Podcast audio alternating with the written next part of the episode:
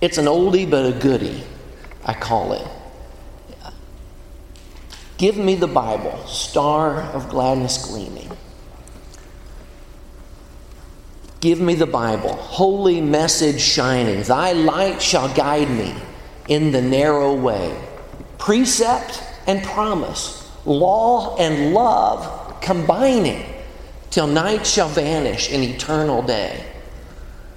And then Psalm 19, which Justin talked about and we sang, the law of the Lord. More to be desired are they than gold, yea, than much fine gold, sweeter also than honey and the honeycomb. Imagine, imagine a child coming home from school complaining of a stomach ache. The mother asks her child, Well, what's it feel like? And the child says that he is hungry, starving, in fact. So the mother asks, Well, what did you eat for lunch today? And the child responds, I wasn't fed anything. You can imagine, if you're that mother, what's racing through your mind right now. And you can imagine this mother getting on the phone, calling the school, talking to the teacher to get to the bottom of the situation. She asked the teacher why her child was not fed lunch today. But the teacher responds that, well, all of the students, including her child, went to the lunchroom today. And then she went on to explain actually what was on the lunch menu. It was uh, cheese pizza, potato chips, banana, a chocolate chip cookie, and milk. Now you're the mom. Now what? So the mom gets off the phone and she repeats back to the child what the teacher told her. And when she asked her child if he went to lunch today where this food was served, he said, Well, yes, I did. She then asked him, Well, why did you say that you weren't fed anything? To which he responded, I didn't like any of that food, so I didn't eat anything. Now, how do you imagine the rest of that discussion went? Anybody who either has been or can imagine being a parent, you just you you can you can imagine that. The topic, the topic that I want to discuss with you this morning is uh, not what's on the menu for lunch today, uh, nor is it whether or not you like cheese pizza but rather I want to consider the topic of effective preaching. And I want to talk about, well, four things. Why do we care? What does it look like? How is it to be received? And what are some practical suggestions that I have for you personally? So I invite you to, to have your Bibles ready. And I'd like you to uh, first uh, turn to Ezekiel chapter 34. And I want to talk just a little bit about why we as elders care about effective preaching.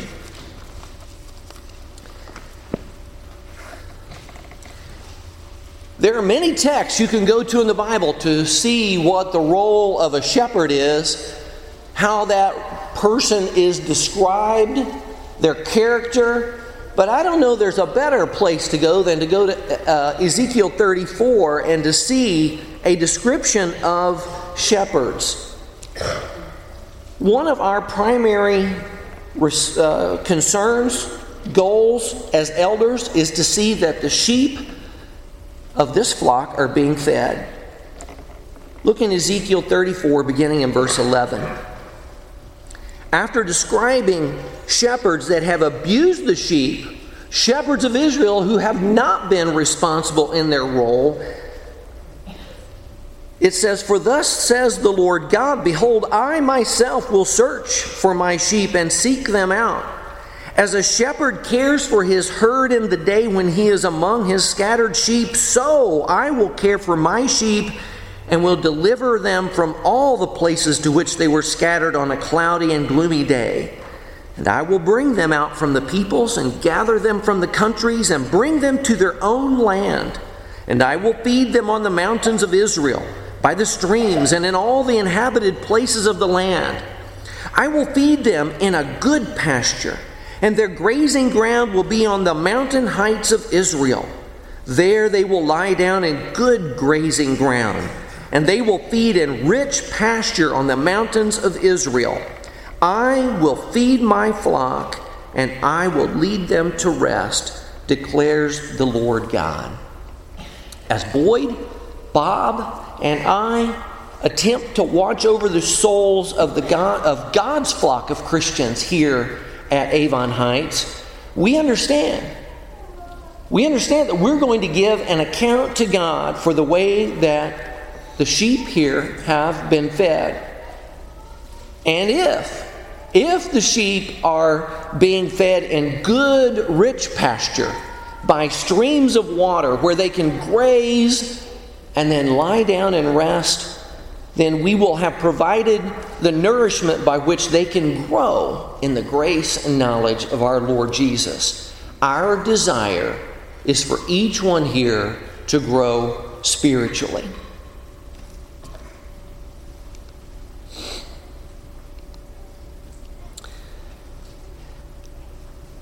And that, that may sound simple and that may sound noble, but we understand that there's a lot involved in that. And so, uh, what I want to do next is to talk about well, what does effective preaching look like?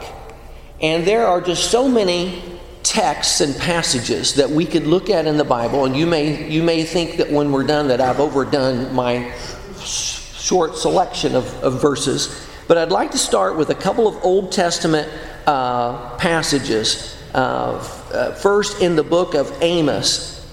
And I want to look in Amos chapter 7 and read the first, or read, read verses 10 through 17. Amos has had visions in this chapter of a, a locust swarm coming on the people, but God relented, of a, a fire coming among his people, but, but God stopped.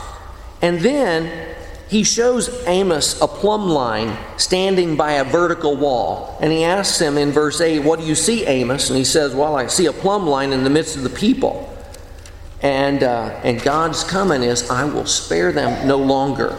He sees the crookedness that exists among his people, and judgment is coming. And now, I want you to notice the, the, the instruction that he gives uh, Amos here in Amos chapter uh, 7 and verses 10 through 17, I want you to think about what does effective preaching look like?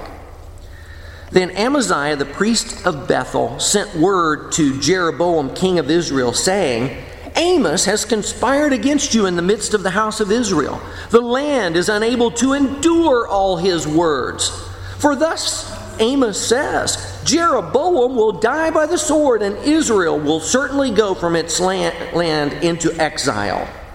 Then Amaziah said to Amos, Go, you seer, flee away to the land of Judah, and there eat bread, and there do your prophesying. But no longer prophesy at Bethel, for it is a sanctuary of the king and a royal residence. Then Amos answered and said to Amaziah, I am not a prophet, nor am I the son of a prophet, for I am a herdsman and a grower of sycamore figs. But the Lord took me from following the flock, and the Lord said to me, Go prophesy to my people Israel. And now hear the word of the Lord. You are saying, You shall not prophesy against Israel, nor shall you speak against the house of, of Isaac. Therefore, thus says the Lord Your wife will become a harlot in, your, in the city, your sons and daughters will fall by the sword, your land will be parceled up by a measuring line and you yourself will die upon unclean soil. Moreover, Israel will certainly go from its land into exile. What does effective preaching look like? Well, uh, Amos was to preach God's word even when the people did not want to hear it. Effective preaching delivers the message whether or not the audience is being receptive. or not. Secondly, look in Ezekiel chapter 3. And we see a kind of a similar situation here different prophet, uh, different time. But notice what uh, is said to Ezekiel here and to his role as a preacher in Ezekiel 3, the first nine verses. And this is a carry on from what he has just been told in, in chapter 2. But then he said to me, Son of man, eat what you find, eat this scroll, and go speak to the house of Israel. So I opened my mouth, and he fed me this scroll. And he said to me, Son of man, feed your stomach and fill your body with this scroll which I am giving you. Then I ate it, and it was as sweet as honey in my mouth. Then he said to me, Son of man, go to the house of Israel and speak with my words to them. For you are not being sent to a people of unintelligible speech or difficult language, but to the house of Israel, nor to many peoples of unintelligible speech or difficult language, whose words you cannot understand, but I have sent you to them who should listen to you. Yet the house of Israel will not be willing to listen to you, since they are not willing to listen to me. Surely the whole house of Israel is stubborn and obstinate. Behold, I have made your face as hard as their faces, and your forehead as hard as their foreheads. Like emery, harder than flint, I have made your forehead. Do not be afraid of them or be dismayed before them, though they are a rebellious house. Again, the prophet here, Ezekiel, is being told if you're going to be an effective preacher, I'm going to make you as stubborn as those who are who you are preaching to. And so, uh, let's look now at some New Testament passages, uh, starting with 1 Timothy chapter 4. And let's take a note of what Paul has to say to Timothy, the young preacher, and how he is to carry out his role of being an effective preacher. 1 Timothy 4, verses 1 through 16. But the Spirit exp- explicitly says that in later times some will fall away from the faith, paying attention to deceitful spirits and doctrines of demons, by means of the hypocrisy of liars seared in their own conscience as with a branding iron Men who forbid marriage and, and advocate abstaining from foods which God has created to be gratefully shared in by those who believe and know the truth. For everything created by God is good, and nothing is to be rejected if it is received with gratitude, for it is sanctified by means of the Word of God and prayer.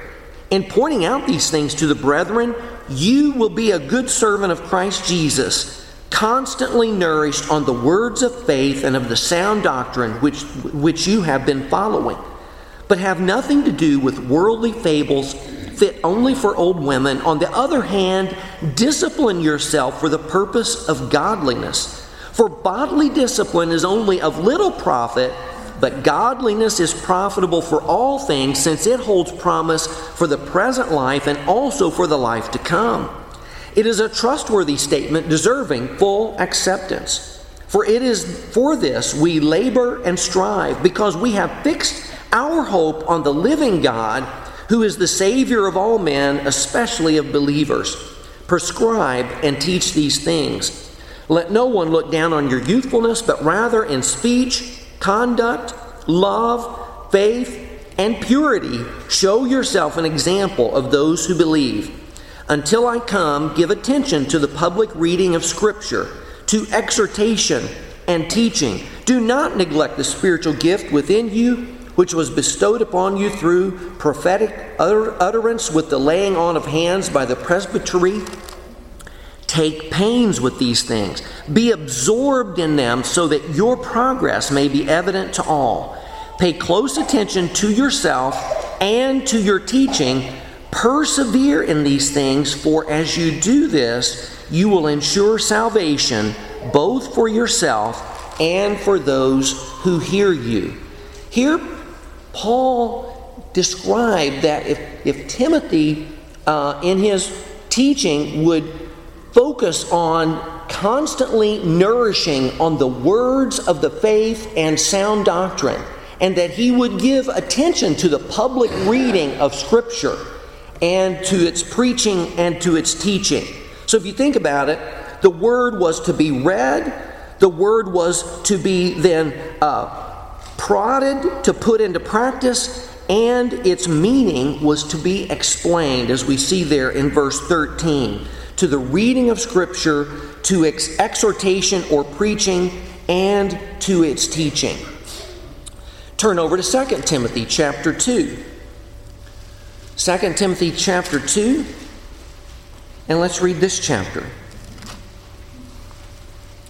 You, therefore, my son, be strong in the grace that is in Christ Jesus, and the things which you have heard from me in the presence of many witnesses, these entrust to faithful men who will be able to teach others also.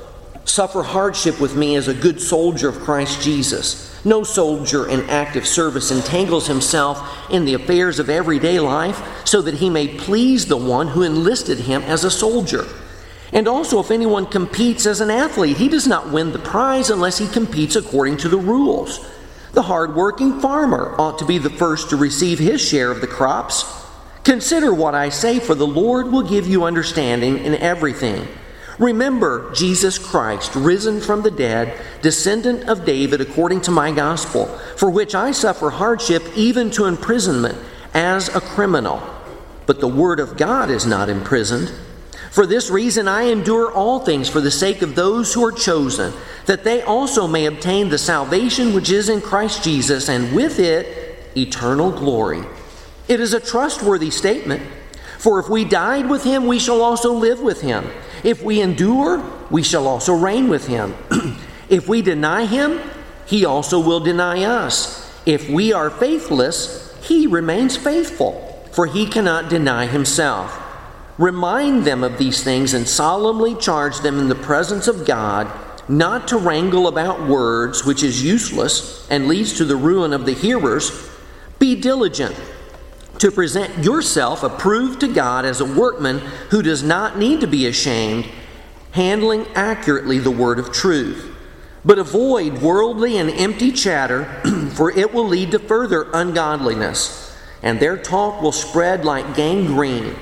Among them are Hymenaeus and Philetus, men who have gone astray from the truth, saying that the resurrection has already taken place, and thus they upset the faith of some. Nevertheless, the firm foundation of God stands, having this seal the Lord knows those who are his. And let everyone who names the name of the Lord abstain from wickedness. Now, in a large house, there are not only gold and silver vessels, but also vessels of wood and of earthenware, and some to honor and some to dishonor. Therefore, if a man cleanses himself from these things, he will be a vessel for honor, sanctified, useful to the master, prepared for every good work. Now flee from youthful lusts and pursue righteousness, faith, love and peace with those who call on the Lord from a pure heart, but refuse foolish and ignorant speculations, knowing that they produce quarrels. And the Lord's bondservant must not be quarrelsome, but be kind to all, able to teach, patient when wronged, with gentleness correcting those who are in opposition, if perhaps God may grant them repentance leading to the knowledge of the truth and they may come to their senses and escape from the snare of the devil, having been held captive by him to do his will.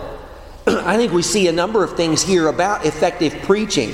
First, we see that it involves reminders and warnings. We see the emphasis on accurately handling God's Word, and we see the need for the gentle correction of those who may be in opposition. As Paul continues his message to Timothy in 2 Timothy chapter 3, notice with me beginning in verse 13. But evil men and impostors will proceed from bad to worse, deceiving and being deceived. You, however, continue in the things that you have learned and become convinced of, knowing from whom you have learned them and that from childhood you have known the sacred writings, which are able to give you the wisdom that leads to salvation through faith, which is in Christ Jesus. All scripture is inspired by God and profitable for teaching, for reproof, for correction, for training in righteousness, that the man of God may be adequate, equipped for every good work. I solemnly charge you in the presence of God and of Christ Jesus, who is to judge the living and the dead, and by his appearing and his kingdom, preach the word. Be ready in season and out of season. Reprove, rebuke, exhort with great patience and instruction. For the time will come when they will not endure sound doctrine, but wanting to have their ears tickled, they will accumulate for themselves teachers in accordance to their own desires, and will turn away their ears from the truth and will turn aside to myths. But you, be sober in all things, endure hardship, do the work of an evangelist, fulfill your ministry. Paul tells Timothy, hey, you preach the word. And as you do so, you be patient and careful as you correct and you rebuke and you encourage. That's what effective preaching looks like. And finally, look with me in 2 Corinthians chapter 4. 2 Corinthians chapter 4. Paul talks about the ministry that has been entrusted to him. And he speaks of it this way Therefore, since we have this ministry, as we received mercy, we do not lose heart, but we have renounced the things hidden because of shame, not walking in craftiness or adulterating the word of God, but by the manifestation of truth, commending ourselves to every man's conscience in the sight of God. And even if our gospel is veiled, it is veiled to those who are perishing in whose case the God of this world has blinded the minds of the unbelieving, that they might not see the light of the gospel of the glory of Christ, who is the image of God.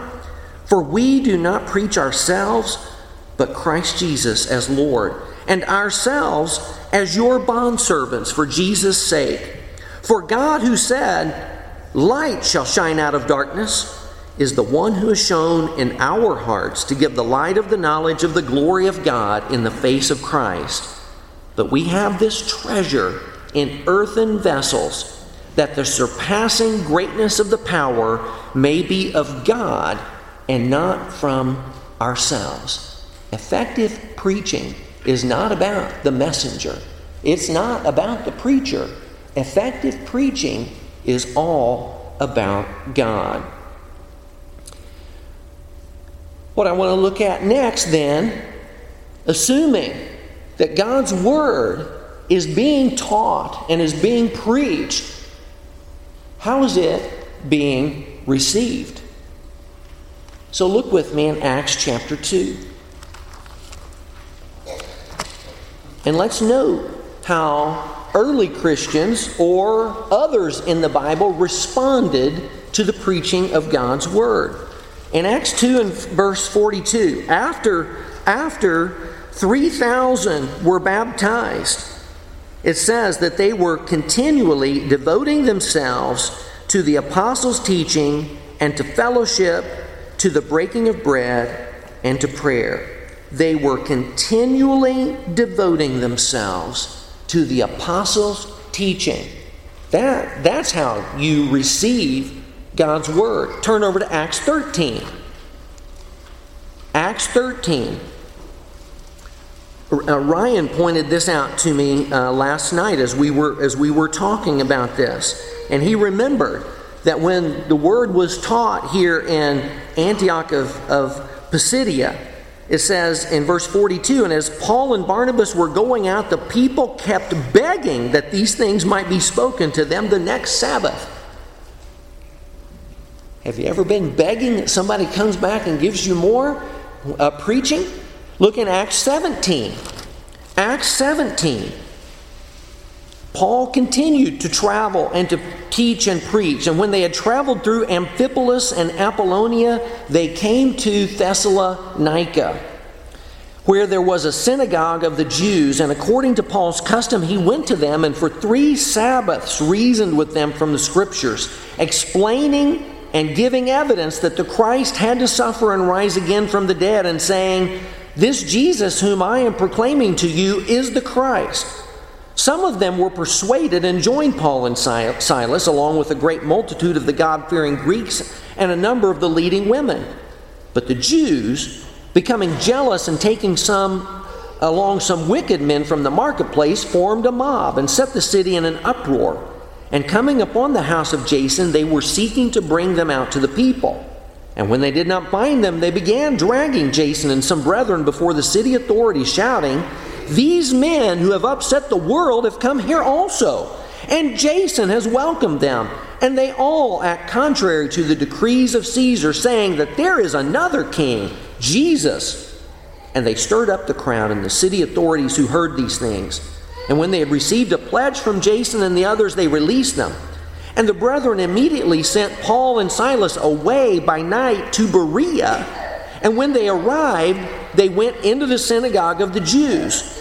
Now these were more noble minded than those in Thessalonica, for they received the word with great eagerness, examining the scriptures daily to see whether these things were so.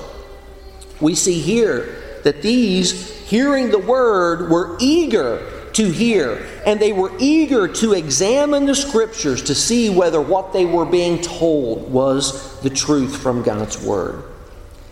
I have two more passages I want us to take a look at, and I'll slow down a little bit here. But I want to go. I want to go next. I want to go to uh, Nehemiah chapter eight.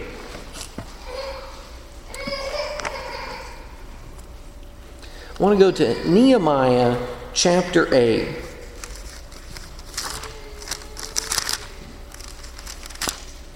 As we get to this section of the book, the, uh, the wall is already complete, but the story is far from over. This chapter gives us a glimpse into who we are as the people of God. We are loved children to whom our Father has loving, lovingly spoken through His Word. And Nehemiah chapter 8 helps us remember this beautiful and defining characteristic of being one of God's children that we are a family, we are a people of the book. This text provides three challenges to draw each of us deeper into relationship with Jesus by drawing us again and again into His Word. Let's look at Nehemiah chapter 8 beginning in verse 1. And all the people gathered as one man at the square which was in front of the water gate. And they asked Ezra the scribe to bring the book of the law of Moses, which the Lord had given to Israel. Then Ezra the priest brought the law before the assembly of men, women, and all who could listen with understanding on the first day of the seventh month. And he read from it before the square which was in front of the water gate from early morning until midday in the presence of men and women, those who could understand, and all the people were attentive to the book of the law. And Ezra the scribe stood at a wooden podium which they had made for the purpose. And beside him stood Mattithiah, Shema, Anaiah, Uriah, Hilkiah, and Maaseiah on his right hand, and Pedaiah, Mishael, Malchijah, Hashum, Hashbaddanah, Zechariah, and Meshullam on his left hand. And Ezra opened the book in the sight of all the people, for he was standing above all the people. And when he opened it, all the people stood up. Then Ezra blessed the Lord, the great God, and all the people answered, Amen, Amen, while lifting up their hands. Then they bowed low and worshiped the Lord with their faces to the ground. Also, Jeshua, Bani, Sherebiah, Jamin, Akkub, Shabbethai, Hodiah, Maaseiah, Kelita, Azariah, Jozabad, Hanan, Pelaiah, and the Levites explained the law to the people while the people remained in their place. And they read from the book, from the law of God, translating to give the sense so that they understood the reading. Then Nehemiah, who was the governor, and Ezra, the priest and scribe, And the Levites who taught the people said to all the people, This day is holy to the Lord your God.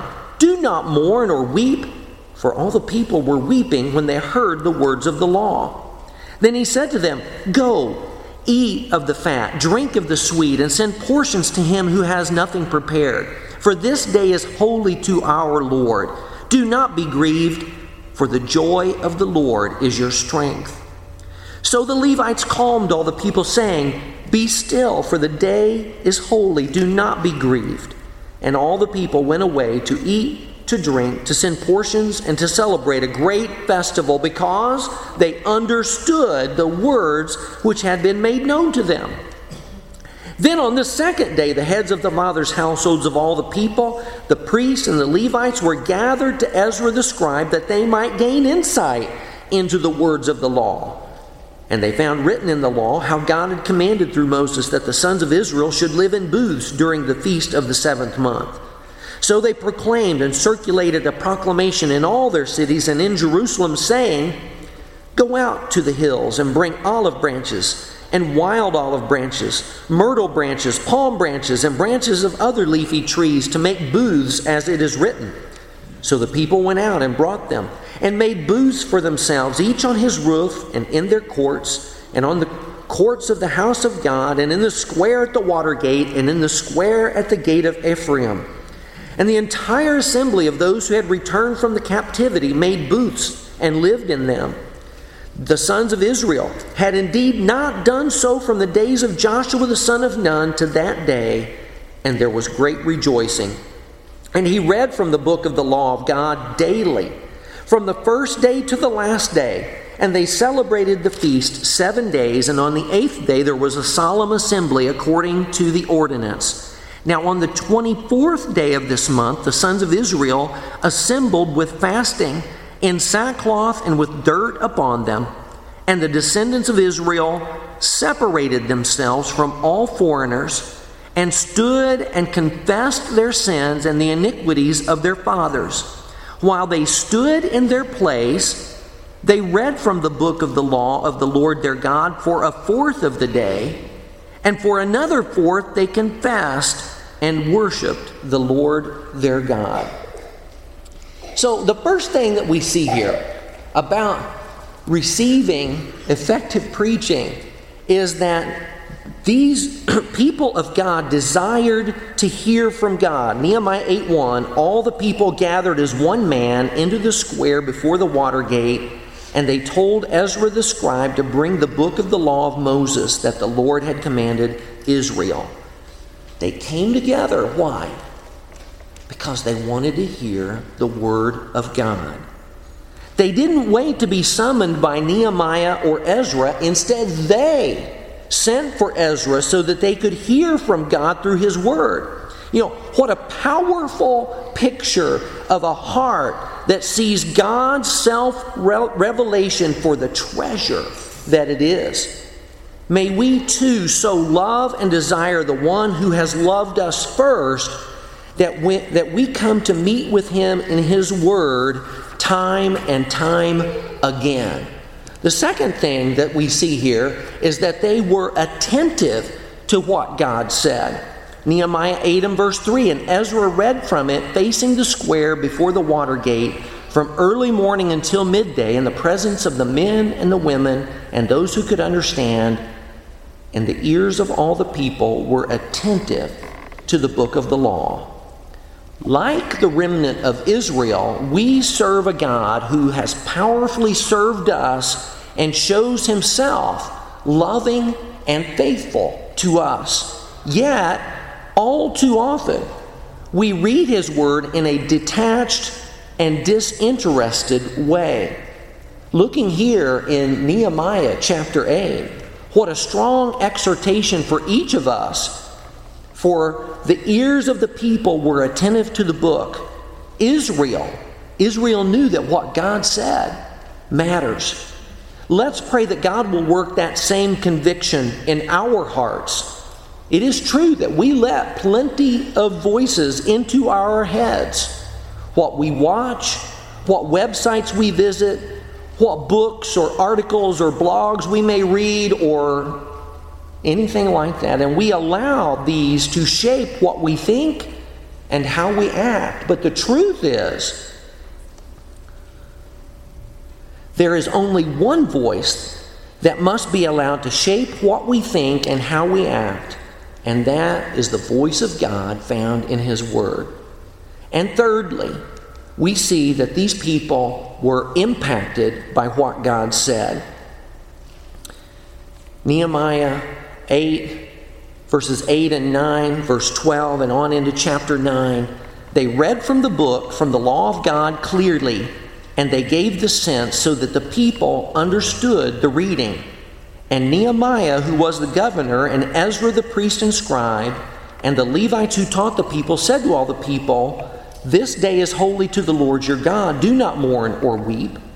And all the people went their way to eat and drink and to send portions and to make great rejoicing because they had understood the words that were declared to them. And the Israelites separated themselves from all foreigners and stood and confessed their sins and the iniquities of their fathers. The people heard from God in His Word, and what they heard cut them to the heart. They heard about the holiness of God and they saw their own sinfulness in light of His holiness. They were tempted to despair because they forgot about the grace of God. But Nehemiah, Ezra, and the other leaders reminded them of the good news that God is gracious. Lastly, I want to look at Psalm 119.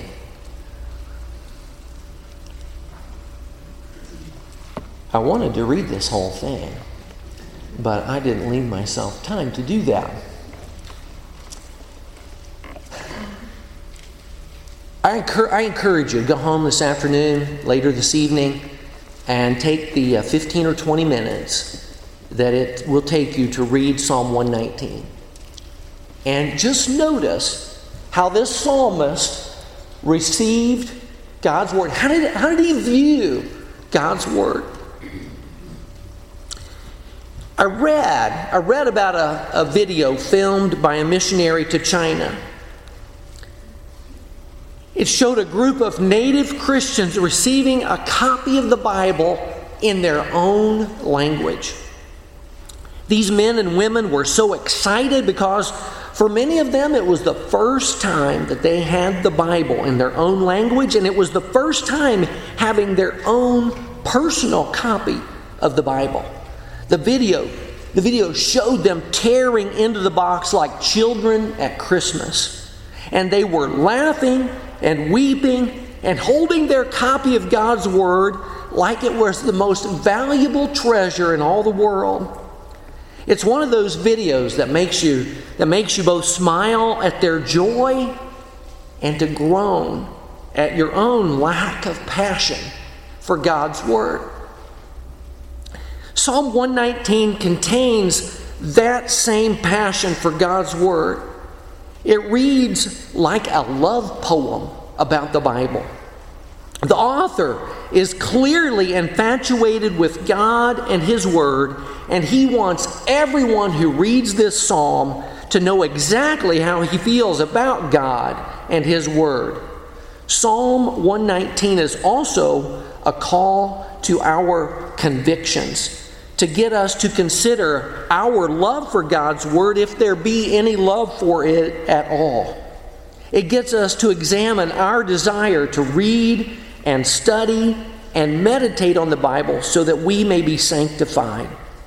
Psalm 119 is a poem that is directed both to our mind and our heart. It is a poem that is meant to make us more like its human and divine author. Psalm 119 is a long love poem. It contains 176 verses and 315 lines, and all of it is built around that one theme of love for God and His Word.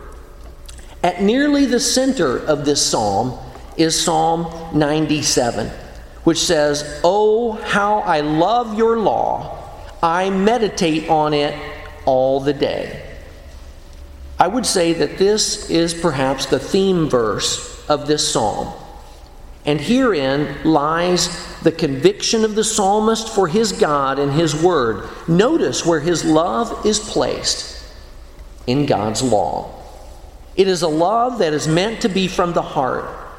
This isn't a cold, distant feeling. This is a love of the heart, a love that cherishes and values. It is a love that is worthy of poem. But this love isn't meant to just be internal. The psalmist also says, It is my meditation all the day long. This love is in both heart and mind. The idea of meditation here uh, is of thinking it through, trying to mine all the gold that you can from it. I liken it to a cow with its cud. A, chow, a cow will chew its cud until it gets all the nutri- nutrients that it can from it. And if you don't like that image, maybe you could alternately think about it as mental chewing gum. The psalmist is the same with God's word. He reads it, he studies it, he thinks about it, he prays about it, and then he repeats it all over again. He's going to take all that he can from Scripture the psalmist's reading of the Bible wasn't cursory and quick. Rather, perhaps we can imagine him at his desk, bent over his copy of God's Word, and he has this look of intent concentration on his face. And he's, he's nodding as he reads, he's nodding his head as he reads it, and he rereads the Bible. His act of reading the Bible was to take all that he could from it. What a wonderful conviction of heart and mind. The example of this psalmist is there for us to emulate, for it is the same example that Christ set. To Jesus, God's word is what we live by. You think of Jesus being tempted in the wilderness by Satan. It is what he prayed would sanctify us, as he said in John 17 and verse 17. It is what Jesus said is the measurement of our love in John 14, 15 by keeping his commandments. And it was what was on his lips as he died on the cross when he quoted Psalm 22 when he said, My God, my God, why have you forsaken me? As you and I continue to grow in the grace and knowledge of our Lord and Savior Jesus Christ, we can only properly grow when our hearts and our minds are set upon God's Word. And we, like the psalmist, confess with our heart and our mind, Oh, how I love your law. It is my meditation all the day. So I want to leave you with uh, these, I'll call them practical suggestions. First, anytime the Bible is being read or taught, follow along with your Bible.